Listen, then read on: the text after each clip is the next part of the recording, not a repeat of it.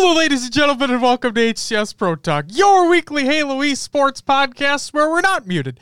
My name is, let's just do this first. This is episode 133. It's threw me the whole the fuck off. Like, oh my God.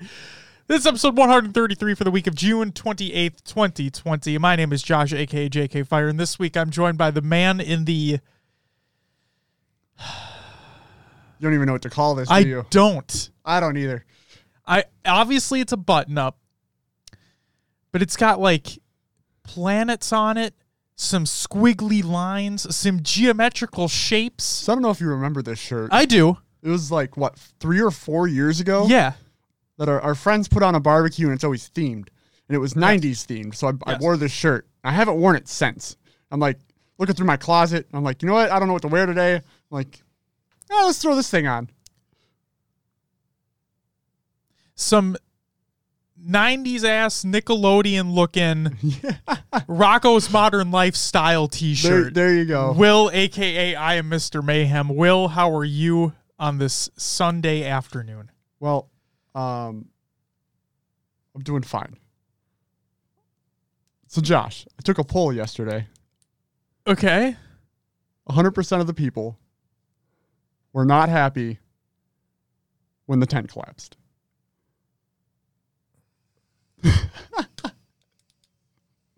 I'm starting it off with some puns today. I heard that and I need to tell Josh. That's what you were fucking waiting for. Oh my God. When you said that, I literally sat back and was like, what the fuck? Okay, great. Thank you for sharing that. You're welcome. I mean, I'm not actually thankful that you shared that, but you shared it regardless. So here we are. Here we are. Do you want to know what's coming up on this? Sure. So, what do we got, man? We have tournament announcements, including the next GT Halo event. We got a little bit of the inside scoop, so we're going to share it with you fine folks as well. We have tournament recaps and everything in between. And then we have some actual roster mania happening in the scene. Will, real legitimate roster mania. There's shakeups, there's splits, there's movement, there's things happening. It's like tectonic plates and fucking earthquakes and blah, blah, blah.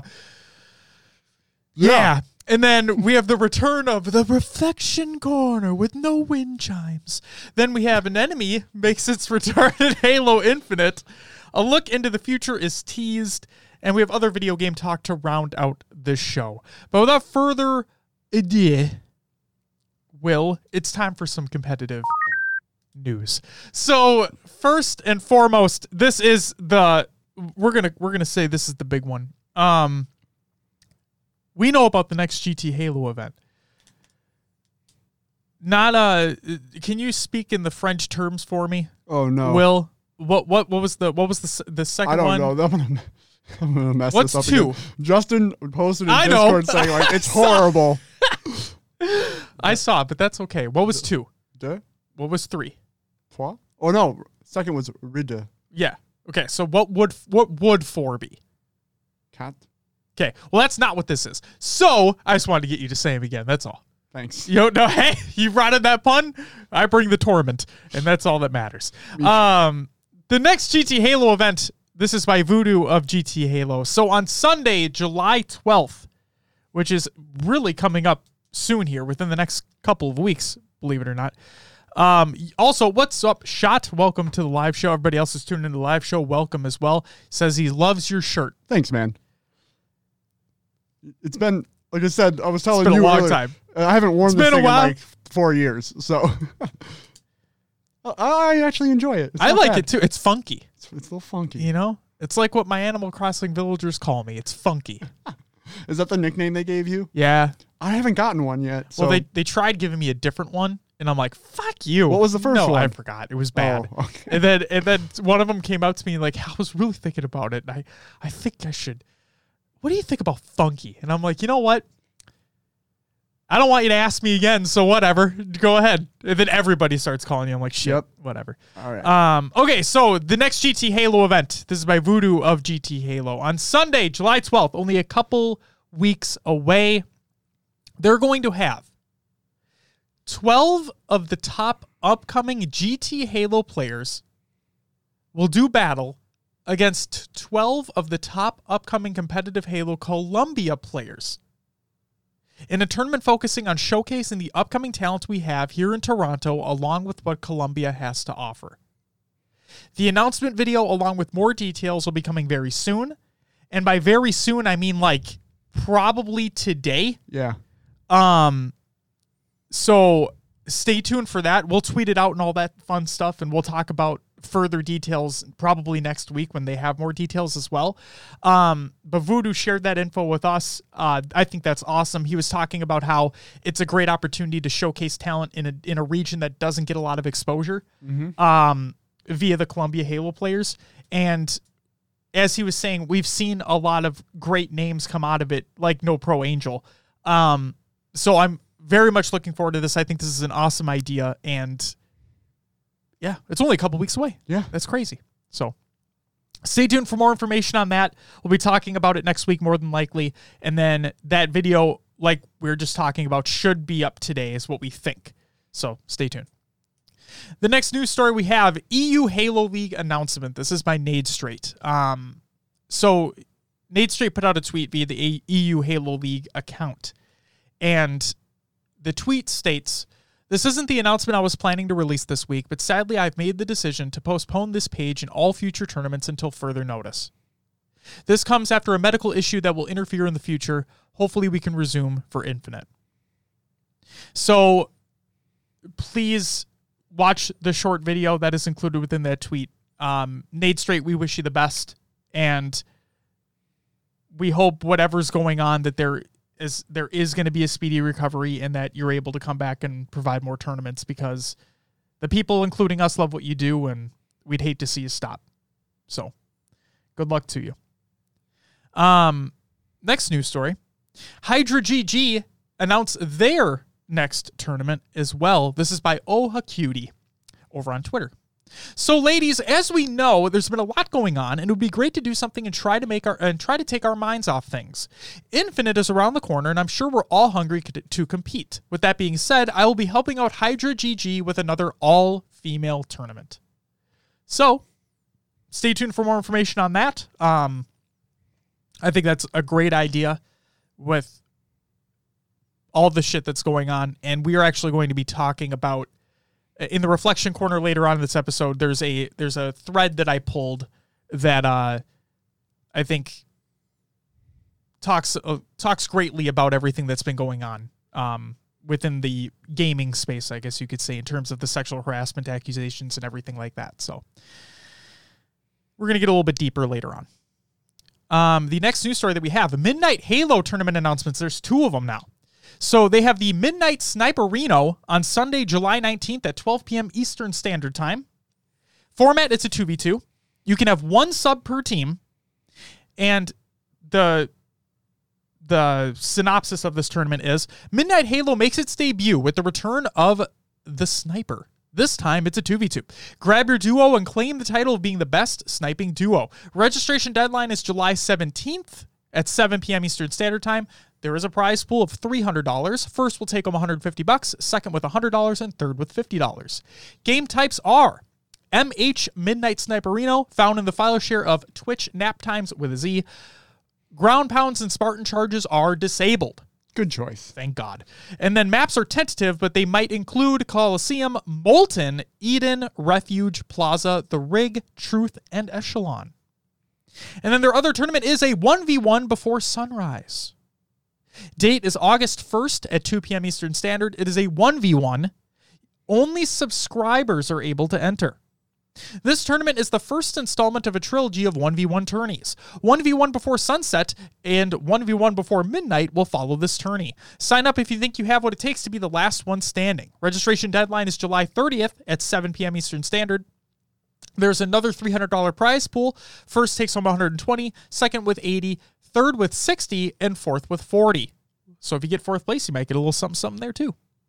Game type is MH 1v1 Sunrise, found in the file share of Twitch Nap Times with a Z. HCS influenced settings. Okay. Awesome. Maps could include Plaza, bruh, Kali, bruh, Truth, bruh, and a few more in the editing process. In other words, these maps were more than likely taken from the 1v1 Mibra tournament that took place. Yes. So keep that in mind. If you competed in that, these maps will probably feel familiar. Who knows? There could be other changes that take place as well. Also, I didn't say this, but Dave, welcome to the live show as well. Hope you're having a great day. And Jordan, you as well. Okay, Will. You ready for this shit? I mean, sure. I read the thread. I know what's going on. Right. But come on, Ogre 2. What the fuck, man? Put the family to the side for a minute and realize what could happen here. Okay, I'm just kidding. But Adam puts out a little tease. This is by Adam AP. So his thread was, no secret plans behind this message, but just curious after Nistic KPC said something. How much money would you would have to be on the line for a Halo CE tournament to have Ogre 2 and Ogre 1 come out of retirement to play in it? And how much lead time would you need? I would love to have a mega throwback tournament on the original console to see who really is the best. Give it 3 to 5 months of people practicing. Honestly, though, hypothetically, if I was able to get a few hundred thousand together for a mega Halo spectacle, would you play in it with your brother if you had enough lead time? So Ogre 2 replied with, lead time equals work and family time. Not happening. I just want to, I don't know how much money Ogre 2 makes right now, but he's talking about $200,000. A few $100,000 for an OG Halo tournament. What? And he says it like it's nothing. Yeah. You know, he's like, if I was just to fucking, scrounge up a few $100,000 for an OG Halo 1 on original Xbox tournament, would you fuckers come back and play this? Would you? What? Just you two. I'm just asking you two. Nobody else. Just you two. What the fuck? No, Legend and Patch or any of that. Just no. We need the Ogre twins. That's the thing, too, is that Ogre 2 replied with, he's like, what are you talking about? I don't think my duo would be Legend.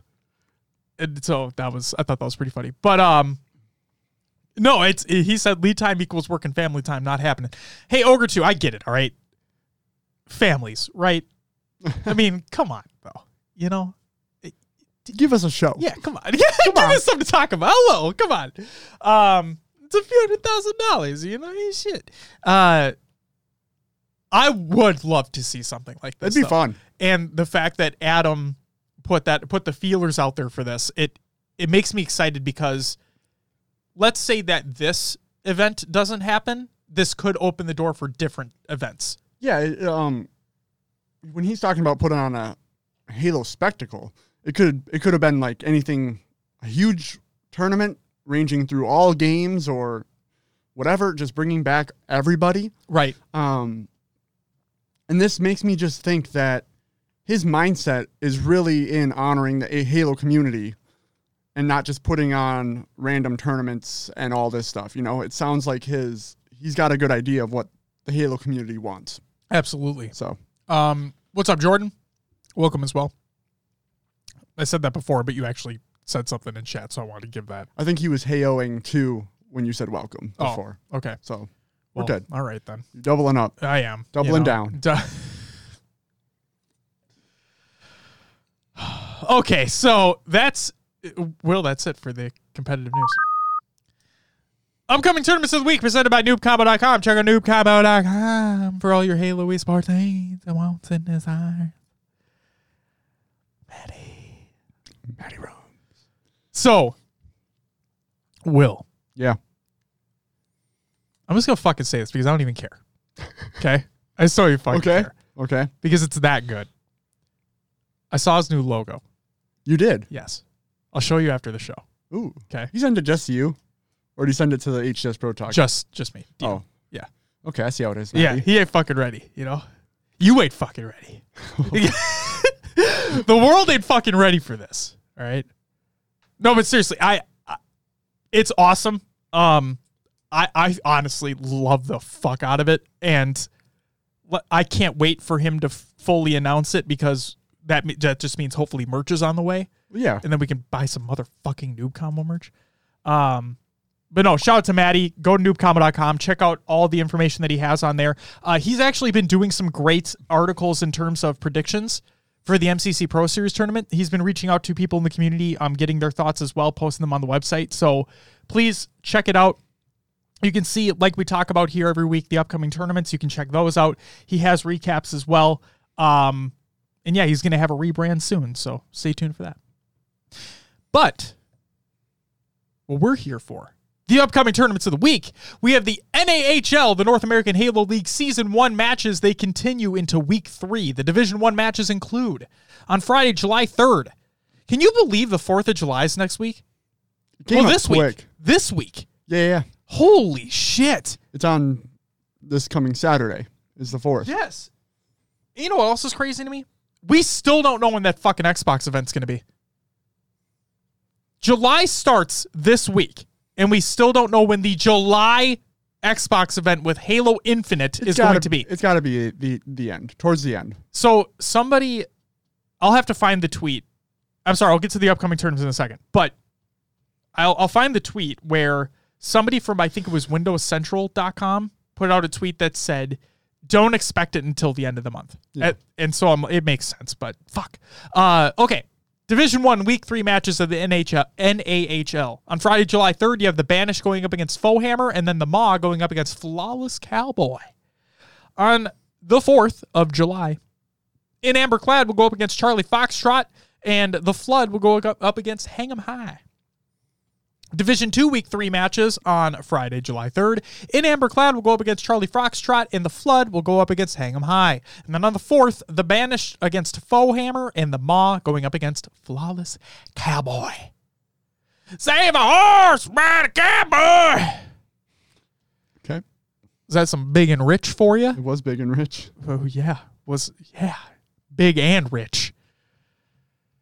That's a fucking old song. Okay. On Sunday, June 28th. That's today, as a matter of fact. There's a lot of tournaments that are going to go on. As of right now, what is taking place right now? The Europa Halo 5 free-for-all frenzy is happening. Wonder Boy, I believe, would be casting it. Probably along with Shurzy 1, if I'm not mistaken. Check it out.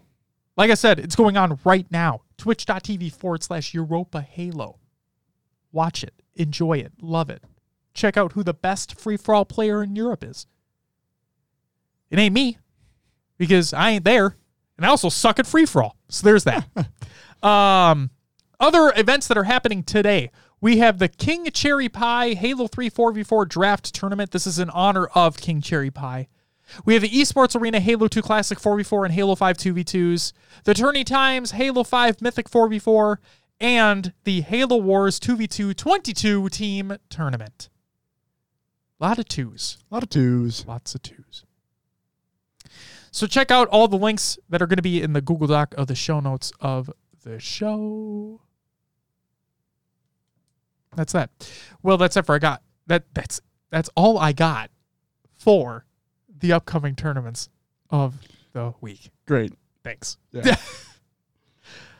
Like I said, I've been throwing off since the beginning of the show. Will, what do we got next? Roster Mania! Got some Roster Mania this week. You talked about it at the beginning of the show. So I'm going to flip it from what you put in the notes here. But okay. So the MCC Pro Series tournament, we have the official rosters. Yes. So Turning Point includes Eco, Stellar, Renegade, and Penguin. Yep. Status Quo is Flamesword, Stormy, Jimbo, and Squalleye. Yep. In Control, RP Common, Rudiment, Silence, and Rhino. Another Shell, Triton, Its Name, Winter, and Rob the Turtle. Pride includes Rhine, Rain, Ryanoob, Bound, and King Nick. I like Rhine. Rhine? Yeah. Yeah. Or, what was that? Oh. What did Spartan say? Spartan's mom? Yeah, what did Spartan's mom say? What was Ryanoob's name? Ryanoob? Yeah, Ryanoob. Yeah. So for those who don't know the story, I think Spartan put it out on Twitter, right? I'm going to try to find it. Where his mom came in and was like, what team is Ryanoob on? And he was like, do you mean Ryanoob? Yeah, that's basically it. We'll keep moving on. Lux Gaming included Street Sick, Suspector, Lifestyle, and Kratos. It was Ryanoob. Ryanoob, yeah. Ryanoob. So look out for Ryanoob.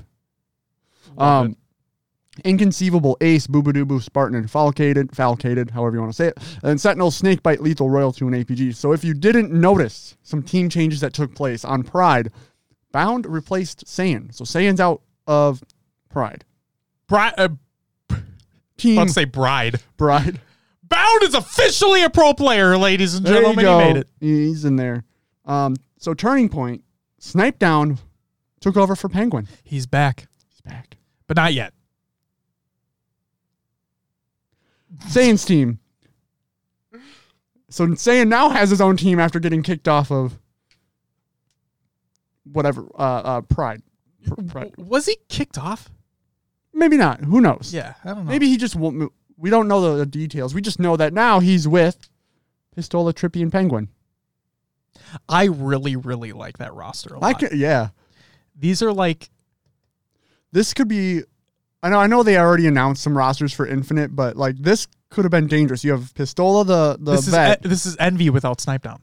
Yeah, but you have all these younger players that have kind of proven themselves through Halo 5. What we generally see is when the younger players come in like the current game, the next game, they usually step up their freaking play style and they're top tier. Yep. Like we've seen it happen. So I think I found,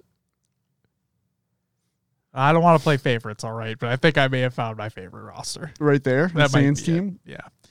Also, I love how Snipe Down's coming back. I mean, come on. He had to be coming back, but I thought it was going to be when Infinite releases. Sure. Or really close to Infinite releasing, right? Then they make their roster announcement. He comes back. He moves away from Apex, and he fully comes back into Halo because of a new title. That's what I thought was going to happen. I didn't think this announcement was going to come as it did. But it's Snipe Down being on that roster because now that's Spliced, but with Snipe Down. Yeah. And we already know how good Snipe Down is, right? We already know how good those other players are. So having that really top tier veteran talent on that squad I think that's only going to help them. And that's nothing against Penguin. I think Penguin's a great player. And that's why I said this new Saiyan team, we don't know what org they're going to be behind all that, but that might be my favorite roster going into Infinite that we know of right now, right? We're going to have more announcements later on down the line. Orgs are going to come back. We'll have those announcements to talk about. But right now, that Saiyan squad is amazing. I love the talent on that roster. Such nice, humble guys too. Like that's something that I really look at is that, and I'm not just saying this because we had Saiyan on the show. Like we know how amazing of a person Pistola is. Right? We see how Trippy carries himself online, which is great. Saiyan was a pleasure to have, right? And then Penguin seems amazing as well. It just, these guys seem like really good guys. And that's not a detriment to any other player. Like, I'm not saying everybody's bad or anything like that or mean, because they're not. But no, I love these guys. I think they're going to do great. I think that chemistry is going to be there from day one. And because we know Saiyan and Trippy have played together multiple times together, mm-hmm. we know that the both of them with Pistola have played together for a while as well. So, yeah, I think Penguin will be a good fit. He just wants to win as well. I think that'll be good. And then Snipe Down coming back is really big. Like I said, I thought it would be later, but the fact that it's now, they're going to be able to start practicing right away. I know Infinite's not out yet, so they can't play on the new game, but they'll be able to get that chemistry going, and hopefully everything gels there because we're in agreement that we think advanced movement's going to be in Infinite in some capacity, at least sprint. Yeah. Okay. So taking that into consideration with what that Splice roster was able to do in Halo 5 that we talked about all the time, that if that is able to transition well into Infinite and you have Snipe Down coming in with that veteran talent, ooh. That squad's going to be scary. And Sentinels, right? They're They are what they are because of their consistency, because of how well they continue to play together and for how long they've played together. I don't think they're going anywhere. It's just keep those eyes out. Keep those eyes out for these teams. They could be doing something scary. All right. And then Shot also says it's good to see Snipedown's return. I agree. I agree. All right, let's keep rolling. We'll move into the tournament and league recaps then that happened over the previous week. Indeed. We'll start off with the NAHL Season 1 matches. Oh, you know what? What? I didn't know we're still in the intro. Oh, damn it. We're, you know, there we go. It's a long intro. Yeah. Yeah, I'm just kidding. Go ahead. Again, NAHL Season 1 matches, Division 1, Week 2. So Friday, June 26th, Charlie Foxtrot versus The Flood. Charlie Foxtrot took it 3-0 by forfeit. So not really 3-0, but that's what they give the scoreline. Foehammer versus In Amberclad. Foehammer defeats Amberclad 3-2. So close games. Saturday, June 27th, The Banish versus The Maw. The Maw wins 3-2. And Flawless Cowboy versus Hang 'em High. Flawless Cowboy takes it 3-0. Out of Division 2, on Friday the 26th, Flawless Cowboy went up against Hang 'em High. It was a 3-0 to Hang 'em High. Seeming pretty dominant there. Saturday, June 27th, Charlie Foxtrot went up against The Flood. The Flood won by forfeit. I mean, would you want to go up against The Flood? I mean, it's pretty scary. They're a parasitic. I wouldn't want to fuck with them. Next up, Foehammer versus In Amberclad. 3-0 going to 4. Foehammer. Next up, Turning Times, Halo 5 1v1 me, bruh. Seriously. 7th through 8th, we had Lightology and Infest. 5th through 6th, we had Gunplexion and Onboard. 4th was Scariotic, taking home $40 to, on the 4th place there. 3rd went to El Maista, which took home $60. 2nd went to Suppressal, $80. And then 1st place went to Bound. $120 to him. Oh, who would have fucking thought that? All right, then we had the Full Send H5 3v3 breakout SWAT tourney. Woo! Full Send. So, looks like, so Dobbsy Doobie and myself have decided to postpone the Full Send tournament due to lack of participation. We really want there to be more teams involved, so we'll be coming back with it with better marketing. I apologize for the inconvenience, and we'll be sending back the entry fees. So, unfortunately, that did not happen. Yes. But look for it in the future. If you want to play in some SWAT breakout, sign up. We played some breakout. We did. Yes. It's crazy. Some of it was absolute bullshit. Yeah. That breakout 2.0 with those shotguns is absolute trash. Not a fan. And then, of course, we had the MCC Pro Series Pro Tournament number 3, which took place yesterday. Yes. We were watching. We were watching. Here we go. 5th through 8th, $250. Turning Point, Status Quo, In Control, and Another Shell. 3rd through 4th was Lux and Pride, taking home $500. 2nd went to Inconceivable, taking home $1,000. And then Sentinels took home the first place win, $2,000 to them. Went 9-0 throughout the whole tournament. So, and I also did not, I forgot to include this, but they are back-to-back-to-back champs. They've won all three. Mm-hmm.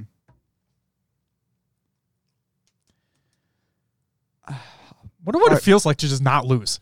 I know. So I know we have our topic next. Yeah. But do you think having Sentinels be so dominant is like detrimental to some of these other teams? Like, I know they're all competitors, but at some point, are you like, they're just going to take it? I think it's going to be detrimental to them. To them? Yep. Because you hear professional athletes talking about it consistently, right? You hear Michael Jordan talking about it in the documentary about him. You hear it with like Tom Brady. You hear it with the greats, right? Where when you're so dominant, you think that nobody can touch you. And then you become a little complacent. And all it takes is that now here's like, that's the detrimental part for you, right? You can become complacent and another team might have an opportunity to walk all over you. Well, but once that team walks all over you, you're humbled by it, and then you come back 10 times stronger. So it can be a detriment to you, yet it can also be a huge strength because you could learn from that and just... Well, right. That's exactly what happened with Splice, though. Like, people were so used to playing a single style of Halo that when Splice came in, they shook up, which was then, what, Tox? That was Tox at the time, yep. So we already kind of saw that. So we, like, unless Infinite is something that like they just can't wrap their minds around, if there's mechanics that, you know, there's reports of a grappling hook. Like, what the hell? The only thing I can think of is if it is a grappling hook, there's either it's a pickup on the map, or are we getting, like... Armor abilities. Armor abilities again. Are we getting something... Loadouts. Something to that effect. I know I like playing Halo 4 multiplayer, but we don't need that. But it makes you wonder, right? Yeah, so absolutely. If it's a totally different style of game, it could shake them up completely. I think that... You know what? Okay. Because I don't want this to come off as being an asshole. I think for some lower tier players, I think it's a detriment that Sentinels are that good, right? That are that on top. But in terms of the MCC Pro Series, right? Let's say these 8 teams, okay? Like I said, we're gonna see orgs coming back. We're gonna see official roster announcements for what their teams going into Infinite are going to be. And you're right. They want to compete. They want to be the best. And for a lot of these players, as we've heard in post-game interviews and other interviews in other places, that Sentinels are just another team to them. They're not necessarily the mountaintop that they need to climb over. They're just another team that they need to beat. They take every tournament every day at a time. They take every game a game at a time. Yeah. So if they're going up against Sentinels in pool play, then they're going up against Sentinels in pool play. They'll take it a game at a time. If they win that pool, hopefully they get a better place in the bracket. See, but then that makes me think that those other teams are so complacent in their game style that they're not trying to adapt and evolve. Which teams? The ones that say that, you know, they're just another team. Like, no, Sentinels are not just another team. It's like facing the Patriots in the Super Bowl. They're dominant. They win all the time. What are you going to do to stop it? I mean, I get you got to play your game, but you also got to figure out what the hell to do to stop what they're doing, because they're just running over everybody. Like, that's what I feel. Where's the fire? Where's the no? Screw Sentinels. We're changing. We're doing what we need to do to win. Like, you know, where is that? Where's that fire? Like, I feel like everyone... Watch Kratos' stream. That's where the fire is. Yeah. But I feel like everybody is too, like, from an entertain... Like, I get it. Being humble on the like, being a good person is part of it, and you want to be a great person. But there's no, like... The closest thing we have to a rivalry is Spartan and Ryanoob. And you see them flare up every once in a while. Or Kratos against everybody. Well, yeah. True. But... It is entertaining, and it seems like we need that back, where like the competitors know that it's just trash talking on the field and off the field. They can be cool, they can hang out, but like when they're in that competitive mode, it's got to be a separate thing. We've seen a little bit of it with so Frosty, right? Yeah, he would never talk shit, but he'd teabag. Oh yeah, and he'd shoot bodies. Yep, that was his way of doing it. Sure. Then with Splice, they're all very quiet. Very quiet. They would melee some bodies every once in a while. And they'd shoot bodies. Mm-hmm. And they'd know. They'd make you know who they are. Yeah. And we'd see it get into people's heads. And then when they won Worlds that year, that's what they were doing. They were silent. And they're like, we're going to let our gameplay speak for itself, and we're going to fucking shut everybody up right now. Right. It's exactly what they did. So people have different ways of being in people's faces. And I another side of it too. Yeah, what did Shot say here? Having a team as good as Sentinels on top consistently should inspire the competitive community to overtake them. Yeah, exactly. But like when people just say they're just another team, it should be like, for me, that's like, so you're just playing it as like any other style. Like you're just gonna pull. Like, I don't know. It seems weird to me that they're not more fired up about trying to take them down. Sure. Maybe they don't want to egg them on, per se. Maybe they don't want to tell them what they're thinking, because it's like, no, we're going to play our game, which is what they all say. Yeah. We're going to play our game, and hopefully that's enough. Do you think they need to be egged on, though? Like, get Royal 2 pushing out just a little too far to get that last kill. You know, get APG. I don't know if he can do that. I don't know if he does. I just don't know. Like, get APG pushing farther to get that. APG, just take one step more. But you know what I mean? Like, up Collie like, ramp to sniper. Just fucking go one step further. Like, Sentinels, like, they're the goats of Halo right now. They're just the powerhouse. They're when, like, LeBron, D. Wade, and everybody got on the Heat just to run the championships for a while. You know, it's Kevin Durant and Curry on Golden State Warriors. Like, that's what it is. It's the goats all playing together, but with much more, like,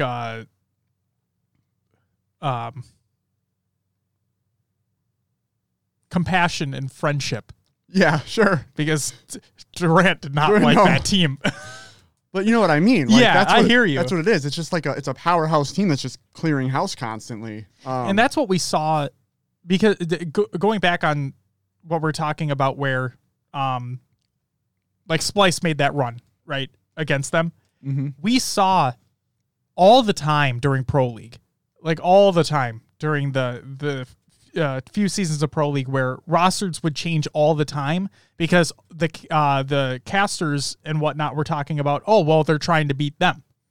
They're trying to do everything in their power to create a roster good enough to beat them.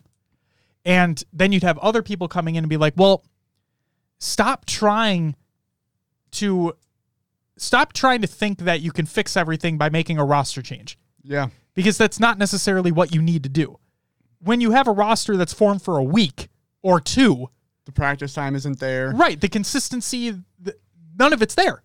So, and then if you make another change, you have to start the process all over again.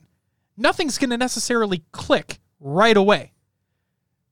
Splice felt like they had a little bit of that, but they stayed together throughout the whole season, and they were dominant.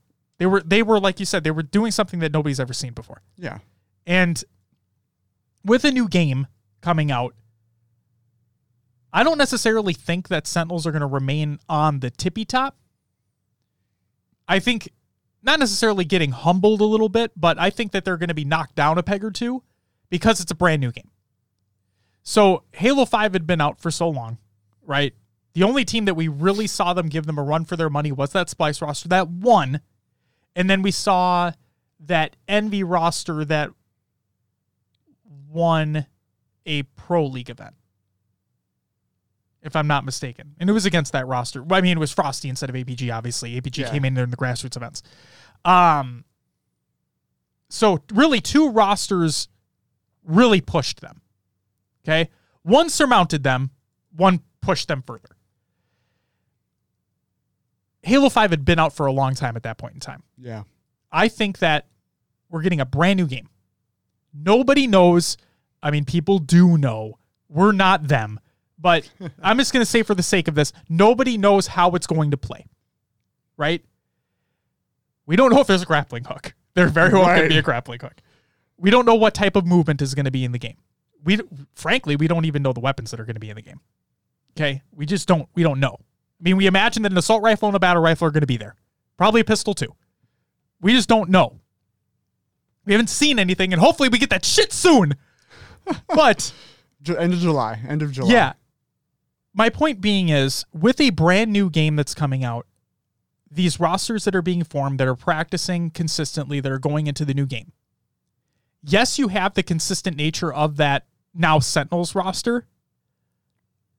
And they've known each other and played together for a long time. But with a brand new game can come a lot of different shakeups. Yeah. And I don't see them being on the tippy top. I'm not going to say any more, but especially at the beginning. Well, yeah, that's probably going to, that's when any new game transfers over, though, is everyone has to figure out the game right away if people are learning their strats, learning what they need to do. Yeah, we'll see. We'll see what happens. When Halo 5 first came out, One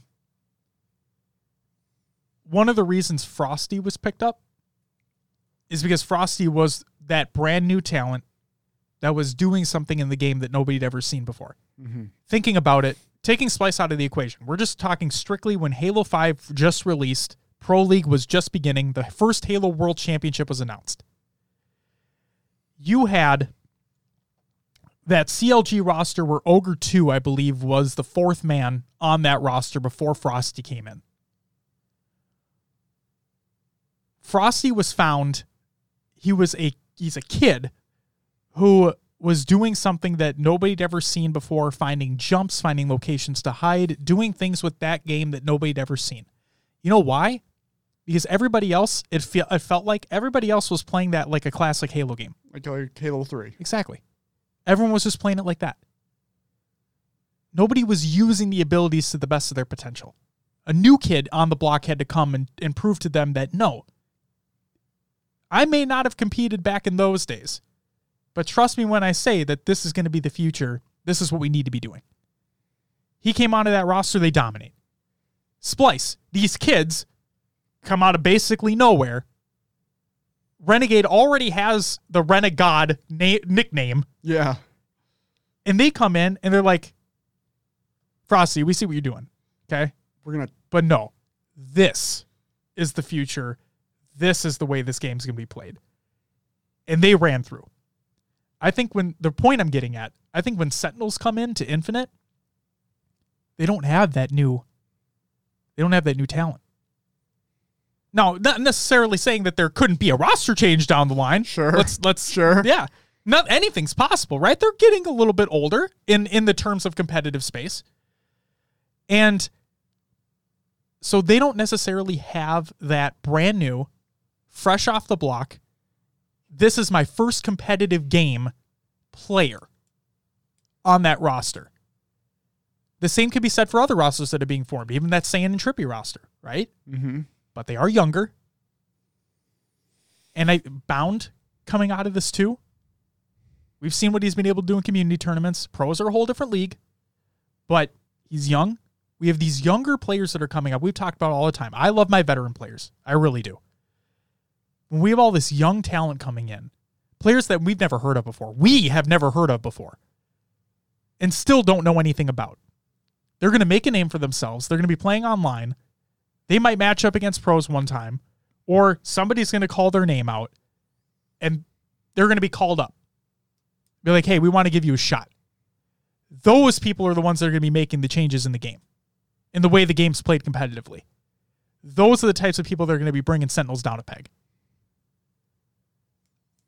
Again, I think it'll happen at the beginning because it's brand new. Like you said, anything can happen. It's brand new. People have to learn. But it's those new players down the line that'll either bring them down another one or they'll keep them down. And then you'll either have to see Sentinels make a roster change or who knows, maybe they'll just be fucking dominating. I just don't see that happening. We've been playing these old games for a long time now. They know what the old games are. Yeah. We get it. I'm excited for the shakeups. Okay. And I'm not just saying that because like it's a new Halo game. Obviously, everybody's excited for it. But I'm just really excited for something new and fresh and exciting within the scene. And I think these new players are going to finally have the opportunity for themselves. So, we'll see. Okay. I know I touched on, bringing back competitiveness to Halo mm-hmm. with just, like, rivalries and stuff. Another thing that could contribute is just what orgs come back. People like to root for Optic. I know it's not a... What do you think? Who do you want to come? Man, I don't know. New, old, doesn't matter. Who do you want as organizations? If you could pick... Is 8 too many to give you right off the top of your head? Maybe, yeah. Let's do 4. Really know. Give me 4. I don't really know. We need, big names because people fall behind a brand name and not necessarily the team itself. Sure. So, 100 Thieves. People love 100 Thieves. That'd be huge. If FaZe wants to get into Halo ever, I doubt it, but... That'd be huge, too, though. Just team names like that. NRG, whatever, Envy, then, right? Coming back. It'd be cool if NB came back. I'd like that. There's a lot. There's a lot out there, man. I'm just saying, like, big names. People would just watch Halo to root for those big names because it's part of that brand. And then that just sheds more light. You know, and then there's more competitiveness because, like, people will just root for 100 Thieves for, like, no reason. It doesn't matter what player's on that team. People will root for FaZe because it's FaZe, you know? And it's true. It just brings that kind of FaZe intensity. Up. Yeah. Yeah. No. Maybe. FaZe up. Damn it. But anyway. Exciting times on the horizon. Potentially. I really hope so, man. If we have a fucking downer situation, I swear to God. If it's a bad game, man, if it's something that doesn't work, if it's Halo 4 for competitive again, you know. That's why in terms of the game not even working, like, that's why I'm getting a Series X on launch. Because what if it just doesn't work on PC? That's a good point. Like, what if we just have a situation where it just doesn't fucking work? Part of me always thinks, too, like, competitive is going to be played on the box. So, I think so, too. Like, having a box would be your best. They do like selling those boxes. Would be your best competition. Best way to improve. It's true. Question for you. Yeah. You think Halo Infinite competitive runs at 60 FPS or 120? Oh. 60. You think 60? Yeah. Consistency. I agree. I like that. I like consistency. And more often than not, look at the statistics. More often than not, people own a 60 hertz TV or monitor than they do. Yes. Over that. Yeah. So. Huh. But, you know, depending on the TO, they're probably going to be able to provide a 144 hertz monitor. They probably already have them. Right. It's very true. So. It's very true. Dave says Halo 4.2. Halo Infinite is just 4.2. I wouldn't necessarily be against that. Because I do like playing. Because it's fun to play. It is. It's just fun to play. It can end right there. Yep. It's just fun to play. Dave, shut up. Yeah. Anyway. Yeah, let's bring back sprinting while getting your shields back. Let's bring that back. No. Yep, because that needs to be a thing. We need to keep Radar in competitive because Radar has no place out. Like, come on. Are you kidding me? People who don't want Radar in competitive. To be honest. Don't look at it. I feel like I rarely look at my Radar when I'm playing.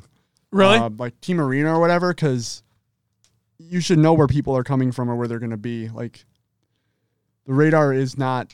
I mean, it's helpful, but it's not, like, necessary. No. And in Halo 5's Radar, it wasn't... I'll just say it. It wasn't absolutely game-breaking. Like, even in a competitive sense, it wasn't absolutely game-breaking. That, but the Radar coupled with the grenade hit markers and whatnot, like that, it ruined what the essence of competitive Halo was at that time. Sure. So there's that. And then Dave, obviously I was joking about all that stuff. Come on, let's be real here. He says we need Halo 1 + 2 + 3 + 4 + 5. So Halo 9, 12, 15. We need Halo 15. 1 + 2 + 3 + 4 + 5. Perfect. Infinite. He said sprint can return, but not regen while sprint. Obviously. I think radar is fine, but keep it off screen when you zoom in. Yeah. That's not a bad idea. Hit marker's gone, I agree with. It's an arena shooter, not COD. Yeah, that's one of the biggest debates that we've had on the show, too, is that... we were dropping frames. Oh, we're still dropping frames. Well, let's keep going. We'll see what happens. But yeah, hit markers being gone. That was one of the topics that we had when we first started the show, like a long time ago. So I hope that they're gone. I won't lie. It is nice. Like playing a game and you chuck one. You're like, oh, fuck yeah. I knew you were there. Yeah. I knew it. But it does take away a little bit of the strategizing, I guess you could say, with the game if you're going to push with a teammate or so on and so forth. or you just get a hard push because someone got a marker. Right? Exactly. All right. Shall we move on? Yeah. Okay. So it's time for the reflection corner. No wind chimes yet. So I wanted to take a few minutes of the show, use the platform that we have here, and talk about a little bit further along the sexual harassment allegations in the games industry. So there's a Twitter thread that I pulled. This is from Rami Ismail on Twitter. He works in the games industry. And I think his thread was fantastic. I wanted to read through it with you guys. Just bring a little bit more light to the situation here. So this is what the thread states. Hey, games industry. This pain you're seeking in our industry these last weeks, that's our responsibility. We have to fix it. We take up a lot of space. We hold power. And we are clearly structurally failing to use our power to make our spaces safe for folks. This is ours to solve. The fact that folks continue to be harmed, that their public bravery and self-sacrifice continues to be a necessity to hold their abusers accountable, and that many of their abusers continue to quietly hold positions of power is our structural failure. The fact that women continue to have to choose between fearing for their safety and fearing for their career is our structural failure. The fact that women feel unsafe speaking to men about the abuse they suffer from other men is our structural failure. The fact that non-white folks continue to have to choose between quietly accepting racism and ending their career is our structural failure. The fact that even spaces and movements meant to be inclusive are often dangerous to people of color is our structural failure. The fact that folks have to fight for their identity, that folks have to fight to not be represented mostly as ragdolls, that folks have to fight to have a ramp to their stages to speak, that folks continue to have to fight fights just to also get to make games in peace. The fact that victims faced with discrimination or harassment or abuse generally have to report that to someone who that has more in common with their abusers than themselves is a structural failure. The fact that their reports often lead to no repercussions is a structural failure. It's easy to think structural failure means we have no power to change it, that it's bigger than us, beyond our control. But the reality is that we are the structure. If these issues continue to exist, it means too many of us did not dare or care to act to change it. Black Lives Matter and One Reason Why and Me Too aren't meant to be recurring events, and the pain and desperation that leads to these waves of outings is proof that many folks feel unsafe to speak up about real abuse they have suffered, unless it is amidst a wave of others speaking too. These last few days and weeks have been disappointing, but they aren't shocking. If they feel shocking, just note that it isn't to shock other victims in the replies. If we can't see it, we either aren't looking or we aren't trusted. That's an us problem, and we should fix it. If you're white, create space, safety, and opportunity for people of color. If you're a cis man, create space, safety, and opportunity for those who aren't. If you're able-bodied, make space, safety, and opportunity for folks with disabilities. Whatever privilege you hold, please use it. Discrimination at any scale must be dealt with no hesitation. Harassment needs to have real consequences. Abuse needs to have industry-wide repercussions. Each of us takes up space in this industry, and we all need to make ourselves, our spaces, and our communities safe. We need to be without hesitation about this. We can't be swayed by something being a force for good, or something being a friend, or by it helping, or by it having helped us in our careers. With whatever power we hold, we have to act against these dangers, even if it is uncomfortable. This cannot continue. It is not acceptable. There should not be more souls that enter this industry with hope and dreams of making games, only to have those forcibly replaced with a distant dream of future folks like them being heard, seen, acknowledged, promoted, and believed. I know this isn't a super actionable statement and wish I could do better right now, but my brain is exhausted. And I wanted to at least use my platform to voice support for all these victims and voice concern for the many issues that have been discussed lately. As such, I'm also turning off replies for this because after weeks of fighting racism, Islamophobia, sexism, and abuse. I genuinely do not have the mental energy for moderating another dozens or hundreds of Twitter arguments in my mentions. I'm incredibly sorry about that. If you have any concerns or want to talk about anything, I see QRTs and my DMs are open. And although I am already struggling to keep up with all the messages over the past few days and weeks, I will try to answer them as well as I can whenever I find the mental bandwidth.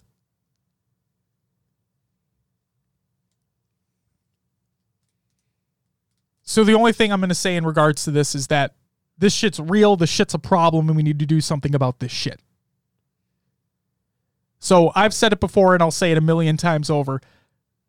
DMs are always open on this side as well. We may be two white guys, but we don't stand for any of this bullshit. So please, if you just need to talk, if you just need to vent, if you need a safe space, come on in. We'll gladly have you. That's all I got. That's it for the Reflection Corner. Will, let's talk about some regular news. There's a Halo charity stream taking place today. This is by Fernando Medina. This Sunday, June 28th at 11 a.m. Pacific Standard Time, join the Halo multiplayer team while we raise funds to help our friends over at We Are Gameheads. We'll have speed painting, forge and custom games, some giveaways, and plenty other Halo shenanigans. We hope to see you there. That is going to be at twitch.tv/HaloMP team. So if you're interested in checking out a Halo charity stream, donate to a good cause, check out that stream. Maybe you can win something as well. Okay. In what felt like forever, we actually got a little piece of Halo Infinite news. In a video released to Twitter and YouTube by the Halo account, the Banished are confirmed to be a returning foe in Halo Infinite. For those who don't know, the Banished were an enemy faction of brutes in Halo Wars 2. And their leader is Atriox, which was like the main bad guy in Halo Wars 2 as well. I have not finished the game. I'm currently working on it. But we finally got a little piece of info. So there's that. What do you want to fight in Infinite, Will? Do you want to see a new enemy type? Are you good with what we got? Do you want to see 7 more War and Eternals? No. But yeah, some change up will be nice. I just hate the whole like same mechanics, throw a skin on it thing. There's got to be something fresh to it. So the only thing that we've seen from them is in Halo Wars 2. So we haven't seen them in a traditional Halo game yet. Mm-hmm. So I don't know the types of stuff that they could bring, but I know some of them like fire. I like fire. Yeah. So flamethrowers are making a return, confirmed. We'll see. Just kidding. Dave says, let's finish it this week. I saw Last of Us to play. And then Dave also says, Atriox is my favorite villain. Okay. I feel like the brute in Infinite will be scary like it was supposed to be in Halo 2, is what Dave says as well. Okay. The one thing I didn't like about the brutes in Halo 2 is that if you didn't have a gun that would deal like precision damage to the head, those fuckers took forever to kill. Forever. I can't fucking stand it. But that's just me. Hey, Will. Mm-hmm. It's time for the Halo community update by Unishek. Thank you. Halo ODST Firefight, or Halo 3 ODST Firefight. Prepare to drop. Halo 3 ODST Firefight will be coming to Halo Master Chief Collection on PC and Xbox One later this summer. Do you already own Halo 3 ODST for MCC? Well, the addition of Firefight will come at no extra charge. When it becomes available, your game should update to add it without any fuss. Do you not currently own Halo 3 ODST for MCC? This edition does not change the $5 cost of Halo 3 ODST across all platforms. If this announcement is exactly what you were waiting for, here's some helpful links where you can pre-order it for PC via the Microsoft Store or Steam that they include in the Google Doc in the show notes of the show. Halo 5 Guardians. We got the calendar for the remainder of June. Currently going on right now. Forerunner Slayer rotates in for core play, and Warzone Turbo goes live for the weekend. And then for July. July 2nd, evaluating the health of all ranked playlists. Shoddy Snipers rotates in for Forerunner Slayer, and Warzone Turbo goes through the 4th of July weekend. On July 9th, ODST Slayer rotates in for Shoddy Snipes. On the 16th, Rock and Rail rotates in for ODST Slayer. Get that XP if you have the boost.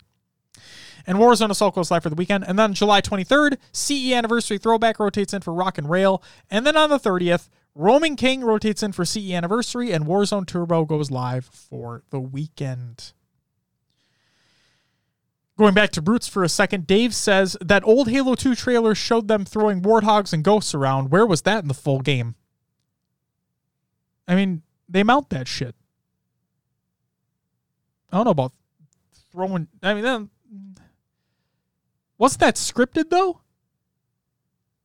I mean, I guess they could program it to where they just run up to something and they hit it, but it's like if you're in it, then they're probably going to want to hijack you. Regardless. Next news story.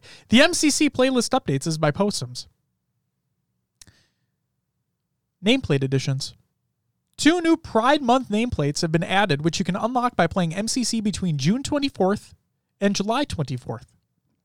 Gameplay updates fixed a body shot damage issue in SWAT for Halo 1, and added additional Shoddy Snipers game variants for Halo 2.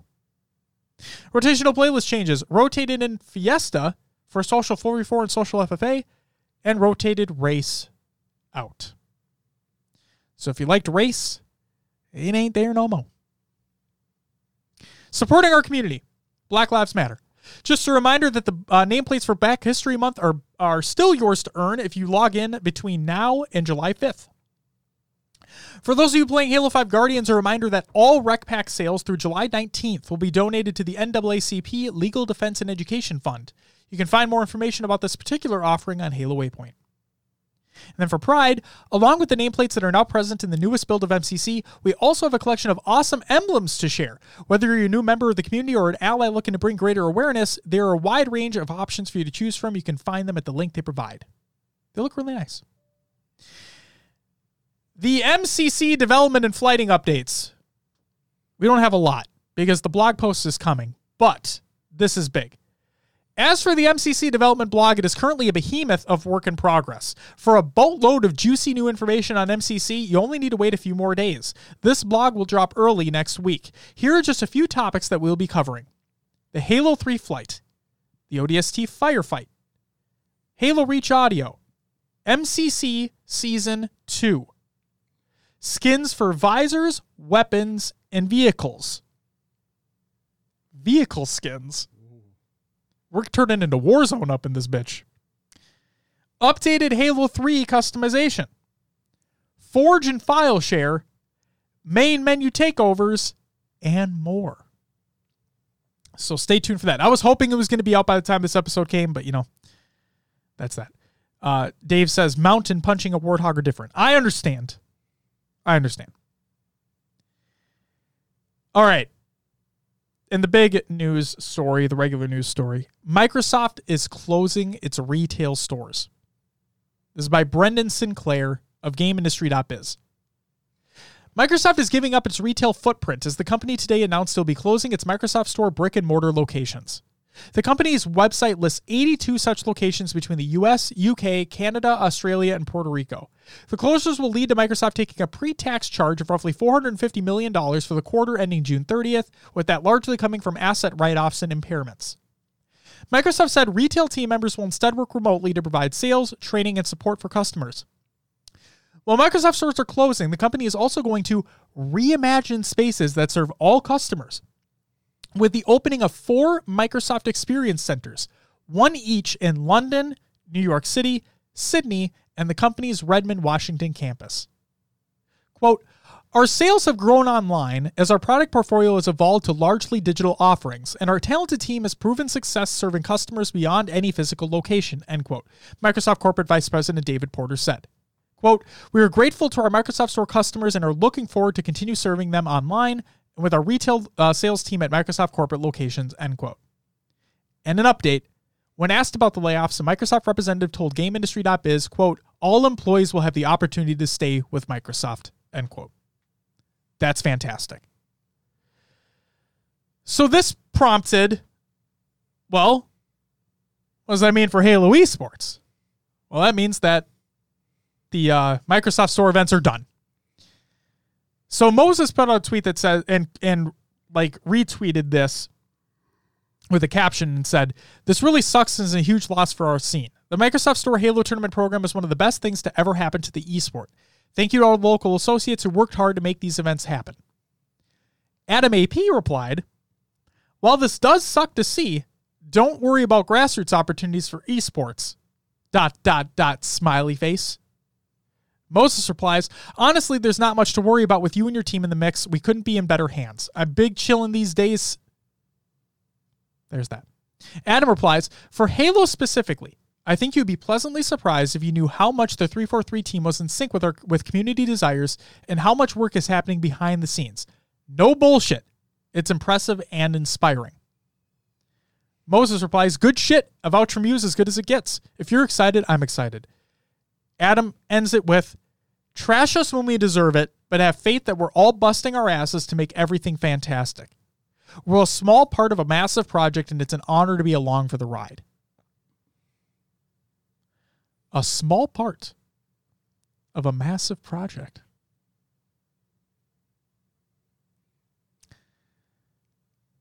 I'm hopeful. I need action. I need to see it. I know Adam having good words about it is a good sign. Yeah. But I need to see it. That's fine. That's all I take from it is that it's a good sign. That's it for the regular news.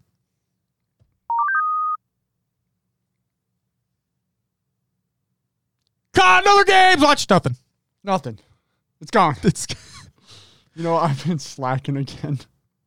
We've been on tournament recaps for a while. I mean, it's okay. You can also move now to Will's Adventures with Halo.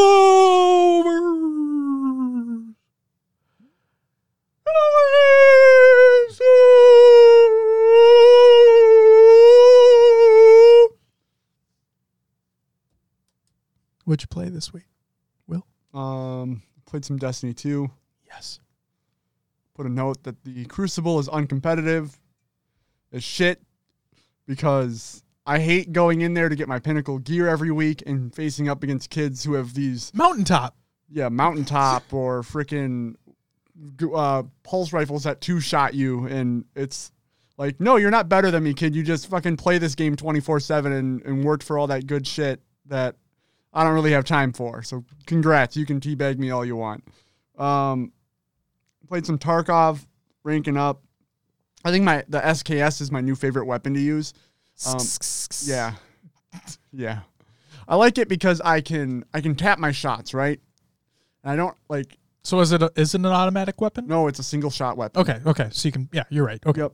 Or I can just fire it as fast as I can click. But I'm not sitting there to trying to mag dump on someone and then having to reload. I can just tap and got some precision shots. Yeah, it feels nice. I've been doing okay with it, which I put a note on there. We took out a chunky PMC. Chunky. So, Joe and I were on the map Woods. We were crossing an area where there's like a valley between two hills and then a road.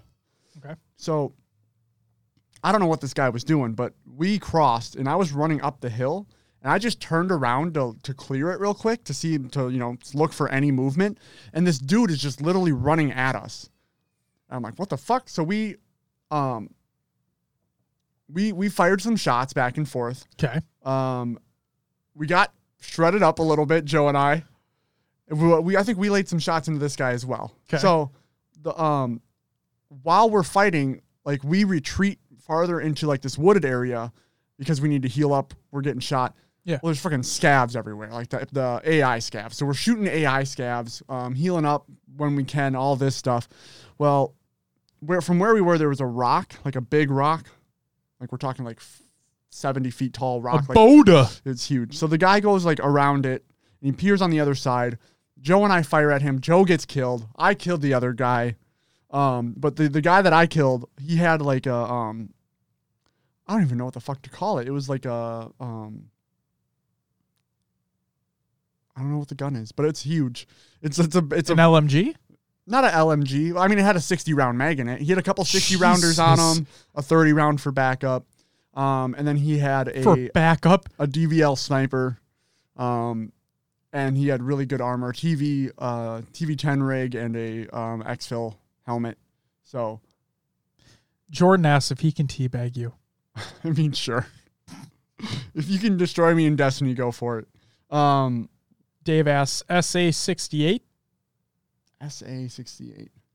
Maybe it's like it's a tan weapon. It's got like a weird freaking stock on it. If you pick it up without a sight, it's just flat on the top.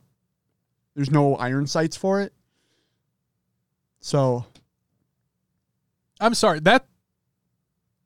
Oh, are we talking in-game? Damn. When you explained that gun, you know what the first gun that popped in my head was? And I know it's not it. What? The Scar. Oh, yeah, no. Because Scars have iron sights. Do they? Yeah. I just remember like it being a tan gun with the places to put a scope on it if you wanted to, but. Yeah, that's it's not. The Scar has like they call it the booty hole iron sight because it's got like the circle and then the line at the end. Dave says SA-68 or the HK is what it sounds like. Yeah, it was a pretty good gun. It was going. I kept it, but it was going for like $80,000 on the flea market. So the flea market. Yeah. $80,000 for the flea market. I mean, it's not a. It's. I pull up to my garage sale. Got this gun for $80,000. Rubles. Oh, rubles. My bad. We in Russia. Oh, wait. Sorry. That's right. But yeah. I'm not even going to. I was about to do a failed attempt at a Russian accent. I'm glad I stopped myself because that would have been a fucking disaster. Probably a good call. Yeah. Played some Halo 5. I'll let you, and MCC for the community play date. I'll let you talk about that when we get there. Sure. But. You solo queued. Yeah. I played on Friday. Okay. And I was like. I was doing really well. I don't know, like... Is that why you called this Friday Fry? Yeah, Friday, because I was freaking going ham. He was frying. I was. It's just, like, it was one of those days where, like, everything was just on point. I mean, I was, like, doing freaking slide jumps and shooting people as I was flying through the air. You were shotsy. It felt good. I tried. You're that Splice roster. Yeah. But no, I did some of the solo queue stuff. I did... I think just quick play for a little bit. It felt good. I was doing well. It was fun.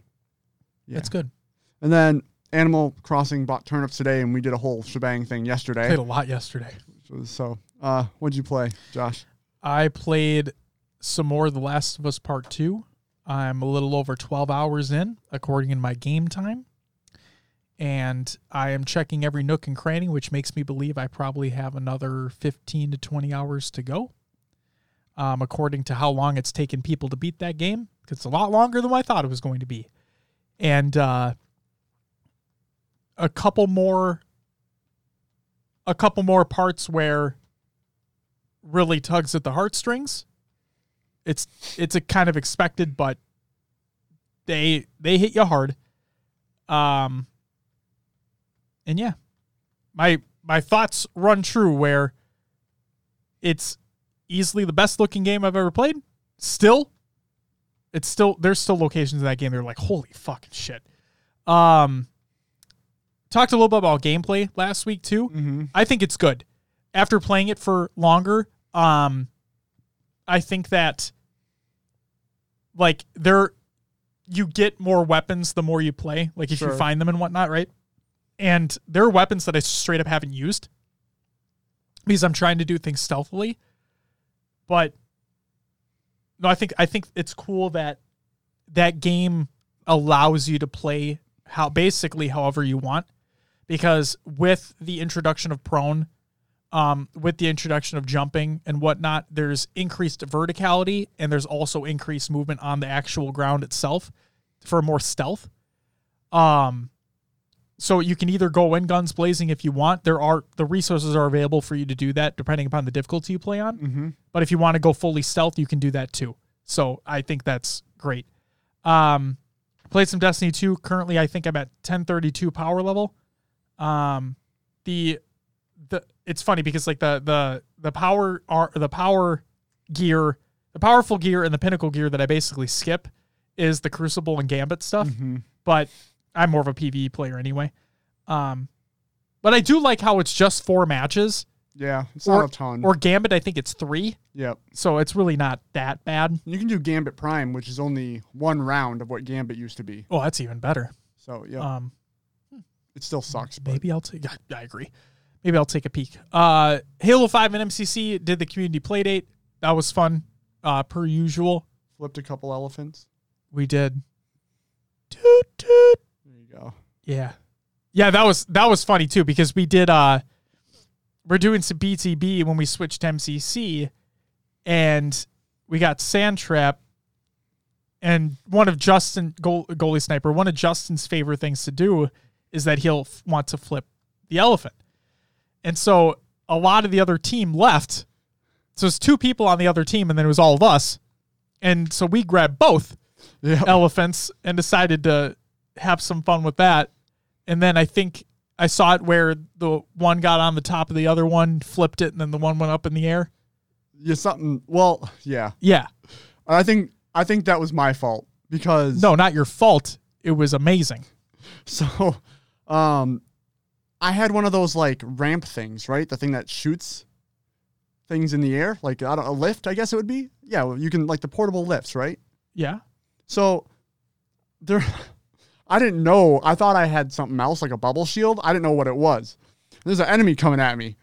I throw it down, and there was a warthog trapped underneath one of the elephants, and then the other elephant was on top of it. Well, it shot the freaking warthog at the enemy player, and I think that's when the elephants went up, because I threw the thing down on the ground. It was hilarious. It could have been. It was funny. That's awesome. Elephants are fucking fun. That's the one redeeming quality of that shit map. And I like Halo 3. I just don't like Sand Trap very much. Yeah, that map's not good. No, I played it way too often. But no, that was a lot of fun. It was a lot of fun. What did we play in Halo 5? Do you remember? The Quick Play Arena, the core play, which is gone now, by the way. Yeah, fuck. Yeah. And that was cool that we were able to go on as a 4-stack. Yeah. That was nice. Animal Crossing New Horizon. We played a lot last night. And then we also played... Well, I played Smash Bros. For a little while, just doing the single-player stuff. And then we played Super Mario Party. Oh, yeah. I didn't put that in there, but yes, we did. The game's absolute bullshit. It is. Yep. Game's just absolute bullshit. Minigames are pretty fun, though. The minigames are fun, but... The whole, like... getting random stars for things like I was thinking about that too, because you got a star for longest traveled, like most spaces traveled, right? You rolled 2 zeros to start the game. How did you get that? You know? So let's preface this. Let's tell the story, shall we? So I played as Yoshi. Depending upon the character that you play, you have your normal dice block, and then you also have your character's dice block. Yeah. And both of them, so the normal dice block is 1 through 6. The the character's dice block can vary. So for my dice block, it's 2, it's a, what is it? A 0, a 1. I think it was like a 0, 1, 1, then like what, 5, 5 or 5, 6, 7 or 5, 7. No, I had a lot of 3s in mine. Oh, you did? You had, oh, okay. Either way, it doesn't matter because I literally got 2 zeros to start the game off. So yes. I didn't move at all for 2 turns. And it was a 10-turn game. Yeah. It was a 10-turn game. I had 2 golden mushrooms, though. That might have been it. Yeah. It's 5 spaces each. Yeah, and we had allies, so I got that extra 1 to 2. 1 to 2. Yeah. But either way, I got that bonus star. The bonus stars are so dumb because it's not like I'm just going to go over, like, I'm just going to fucking walk around the board the next time we play. Like, I don't care. I'm just going to do these loops. You know what I mean? I mean, hey, I mean, you can get zeros and still win. So, yeah, what's funny to me is that near the end of the game, it was what, turn 8, the Lakitu came in, and like Toad was talking to the Lakitu, and like, and he's like, "Who do you think is gonna win the game?" Oh, and yeah, the Lakitu's like, "I have a feeling that Yoshi's gonna take this," and I'm like, "I don't have any stars." Yep. You guys, you had. All of you either had one or you had two and everybody else had one. And they're like, and I had 0 stars. And I have a good feeling that Yoshi's going to win this game. I'm like, well, fucking shit, Yoshi's going to win this game. And then I won the game. So, yeah. And then we did the river rafting. That was actually decent. It was fun. Some of the mini games, though, in Mario Party, though. I said though twice. It's okay. Like the one with the Russian dolls. Yeah. Like, that was bullshit. We all knew where the piece was. Yep. And then Dom went first. Dom got to click it first, and then we couldn't pick it. That was really stupid. And every other game that we played where you pick something, everybody was able to pick the same thing if they picked it. Yep. So this is the only one so far that you weren't able to do that. It's like what the fuck? Yep. The other thing that I don't like about this game is that you have to use the Joy-Con. No controller or exactly, anything. Yeah. Exactly. And the Joy-Cons are not amazing, to say the least. So there's that, but it is the pole climbing one was so freaking weird. Yeah. Yeah. But that's all I played. That was it. It was a fun time. All right. I was telling, so we had a failed bonfire last night. My fault, because I didn't have twigs. Yeah, if you guys see me reaching down a lot, it's because I'm itching my freaking ankles. Oh, because of the bug bites? Yeah, it was crazy out there. Jordan says he loved Joy-Cons. Well, you know, you can like what you like. Just know you're wrong, Jordan. Not true. Just not true. Just I love you, Jordan. Joy-Cons are not the greatest thing in the world, though. Wiimote or Joy-Con? Because the Wiimote doesn't have a joystick. Oh, yeah, it does. You can have the nunchuck attachment. But then you got an attachment, and it's like... You know what? I'd still rather have the Wiimote and the nunchuck. Really? No stick drift. I mean, sure. I mean, take that out of it though. Like just the. I still like the nunchuck. Because it was bigger. Yeah. And the buttons were more like. Yeah, you weren't like. Yeah, exactly. I personally would take the Wiimote and the nunchuck. Jordan says the Wiimotes were fucking awful. That's what I thought too. God, I hated those controllers. Jordan says they're great for going to the gym and playing Tetris while biking. I mean, I don't doubt that. The Joy-Cons have their use. I just don't like how small they are. That's all. That's why I bought the separate attachment. Yeah, the freaking giant controller. Yeah, to make it easier to play in handheld mode. It's just because the Joy-Cons are a little bit too small for me. That's all. There was also nothing good about the Wii except that it could play GameCube games. LOL. Poor Wii, man. You know. Wii Sports. We got what the Wii gave us, Just Dance. Yes, I enjoyed Just Dance a little bit. The Wii also gave us The Legend of Zelda: Skyward Sword. Might not even be arguably the worst Zelda game. Never played it. It's not that great. The Wii gave us Super Mario Galaxy. That was a pretty fucking great game. That's actually one of the best. Twilight Princess was also a GameCube game, Dave. That's why I didn't include it. But no, Super Mario Galaxy was some of the best shit ever. Poor Wii, man. Poor Wii U. I never touched the Wii U. Shot says Pokemon Battle Revolution. Dave says Path of Radiance. The Wii had some good video games. The Wii U had some good video games. You know what? Nintendo, if you're listening to this show about Halo eSports, which I know you are. Hey, Bowser. Doug Bowser. Fucking Mario character-ass motherfucker. Listen here. You have a device. It is called the Wii U. There is a virtual console on the Wii U. This virtual console contains games for a portable Nintendo console called the Game Boy Advance. Now you see here, Doug, you have another portable console. It's out right now. It's called the Switch. And you also have... Will, can you give me that again? Thanks, Will. You also have a Switch Lite. What are you going to give me for that one, Will? I don't know. You can't click exactly. The Joy-Cons in. So they fucked up there. You see here, Doug. You know what would work great on a portable Nintendo console, such as the Nintendo Switch? A virtual console for other portable Nintendo consoles, like the Game Boy Advance. Doug, let me tell you about something here. Let me tell you about a couple of my favorite games of all time. They're called Golden Sun and Golden Sun The Lost Age. They are Game Boy Advance role-playing games exclusive to that platform. Doug, do you know why I still have a fucking Wii U hooked up to my TV in my living room? Doug, do you know? Let me tell you, Doug, the reason why I have a Wii U hooked up to my fucking TV in my living room is because that has a Game Boy Advance virtual console. That has Golden Sun. That has Golden Sun The Lost Age on it. But, Doug, do you know what doesn't have those games on it?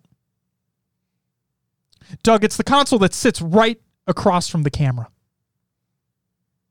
Doug, it's called the Nintendo Switch.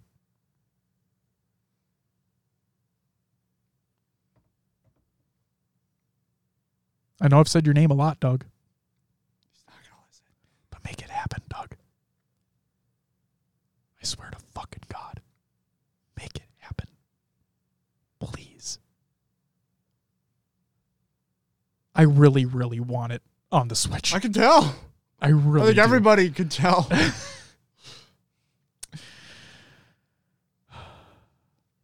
None of them have Golden Sun Dark Age. You're right. None of them do. But you know a console that could?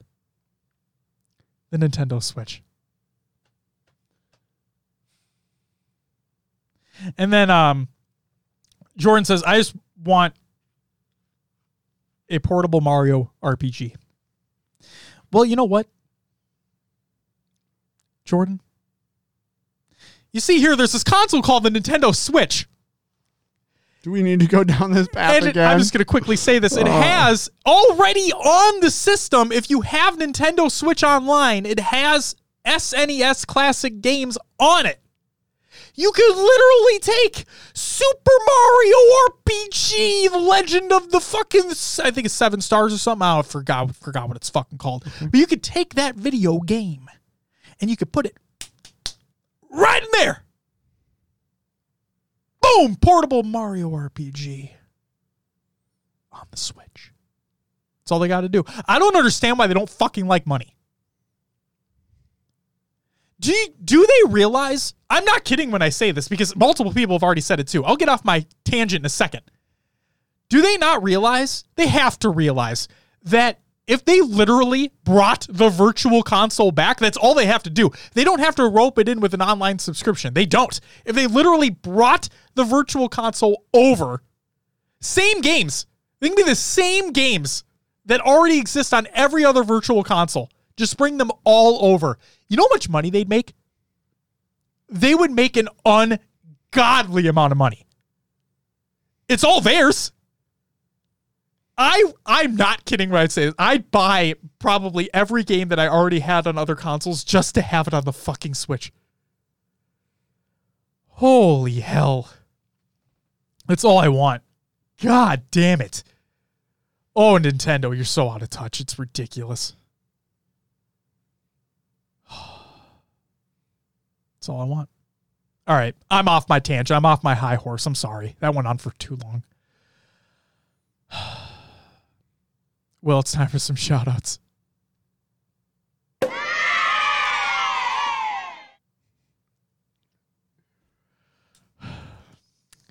We made it. It's okay.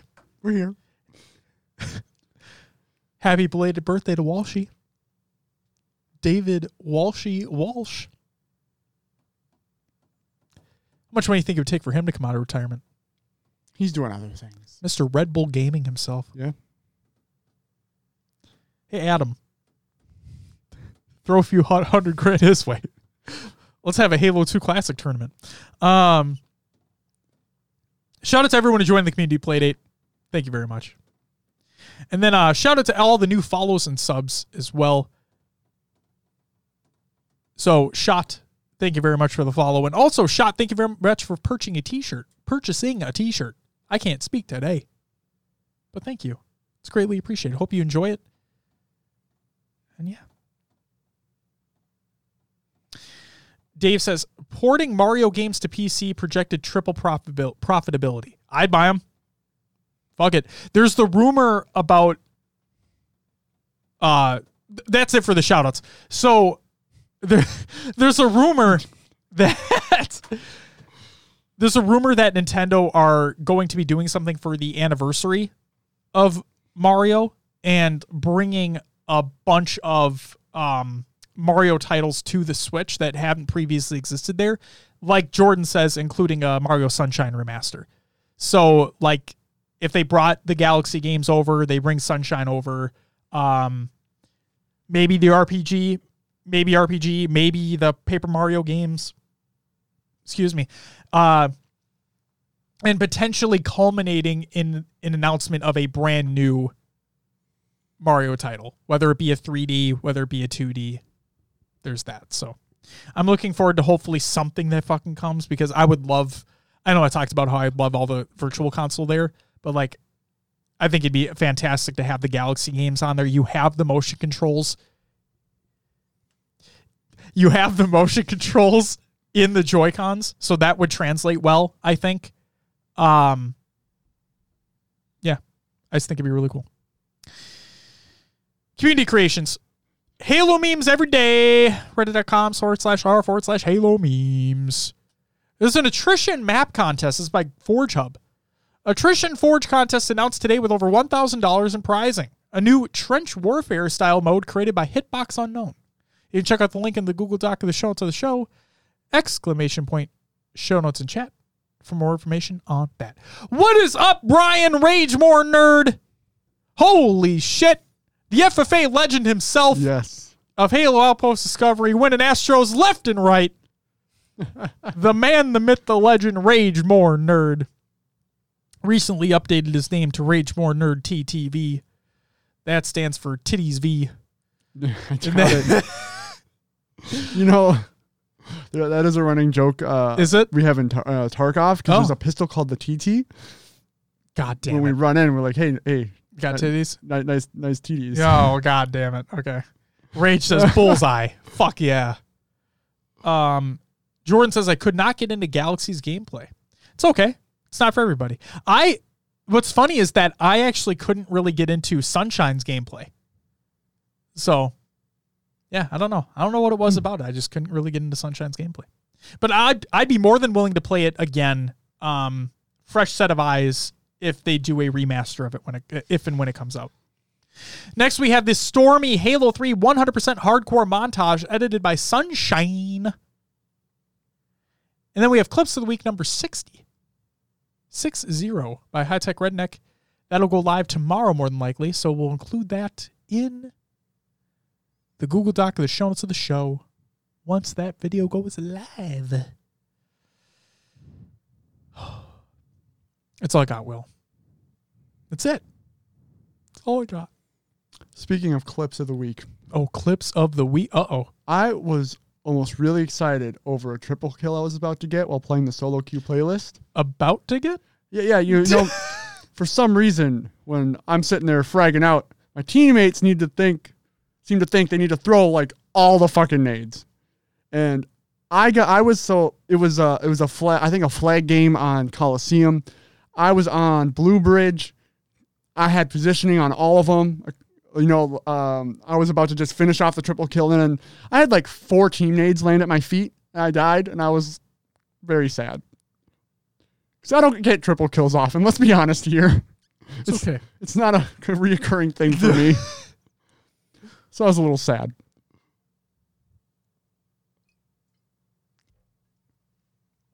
Sorry to hear that, Will. Yeah.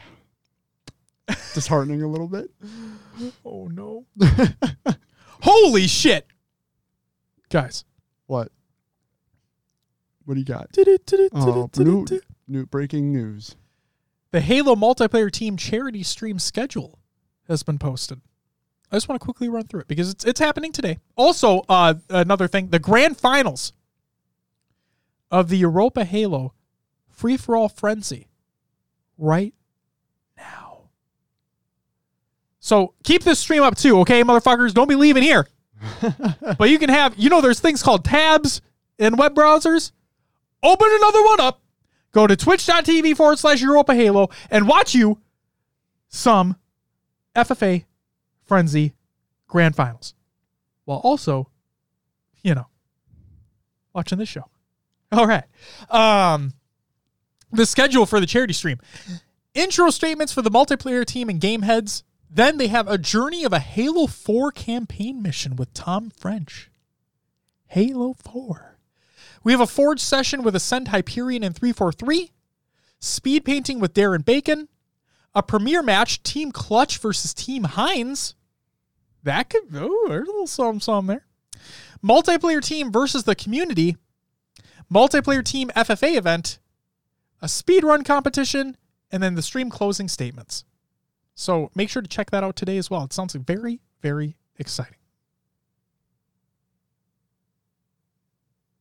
So yeah. That's what I got for the breaking news, Will. All right.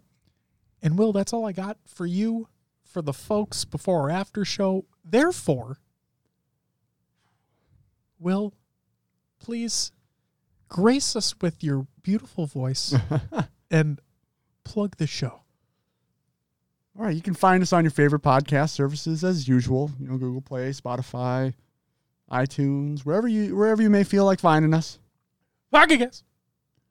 You can join the community Discord. !Discord and chat if you want to check that out. We have our Xbox Club and Spartan Company. We'll see what happens. There's the socials, Twitter, Instagram, Facebook, YouTube, and Twitch. And then we also have our eSportspedia page. We have our own website, hcsprotalk.com, and then our merch site where you can buy some HCS Pro Talk t-shirts, sweatshirts, a mug. I think that's about it. There's a lot of different t-shirts. But they're there. They are there. For your pleasure. That's all I got. Thank you, Will. And ladies and gentlemen, there is but one more thing that I must say. That is going to do it for episode 133 of HCS Pro Talk. I want to thank you very much for listening to the show and watching the show. We'll be back next week to talk about some more competitive Halo. And stay tuned if you're watching live for the after show. We have some jokes and puns, but that's going to do it for us. We'll catch you next week. But until then...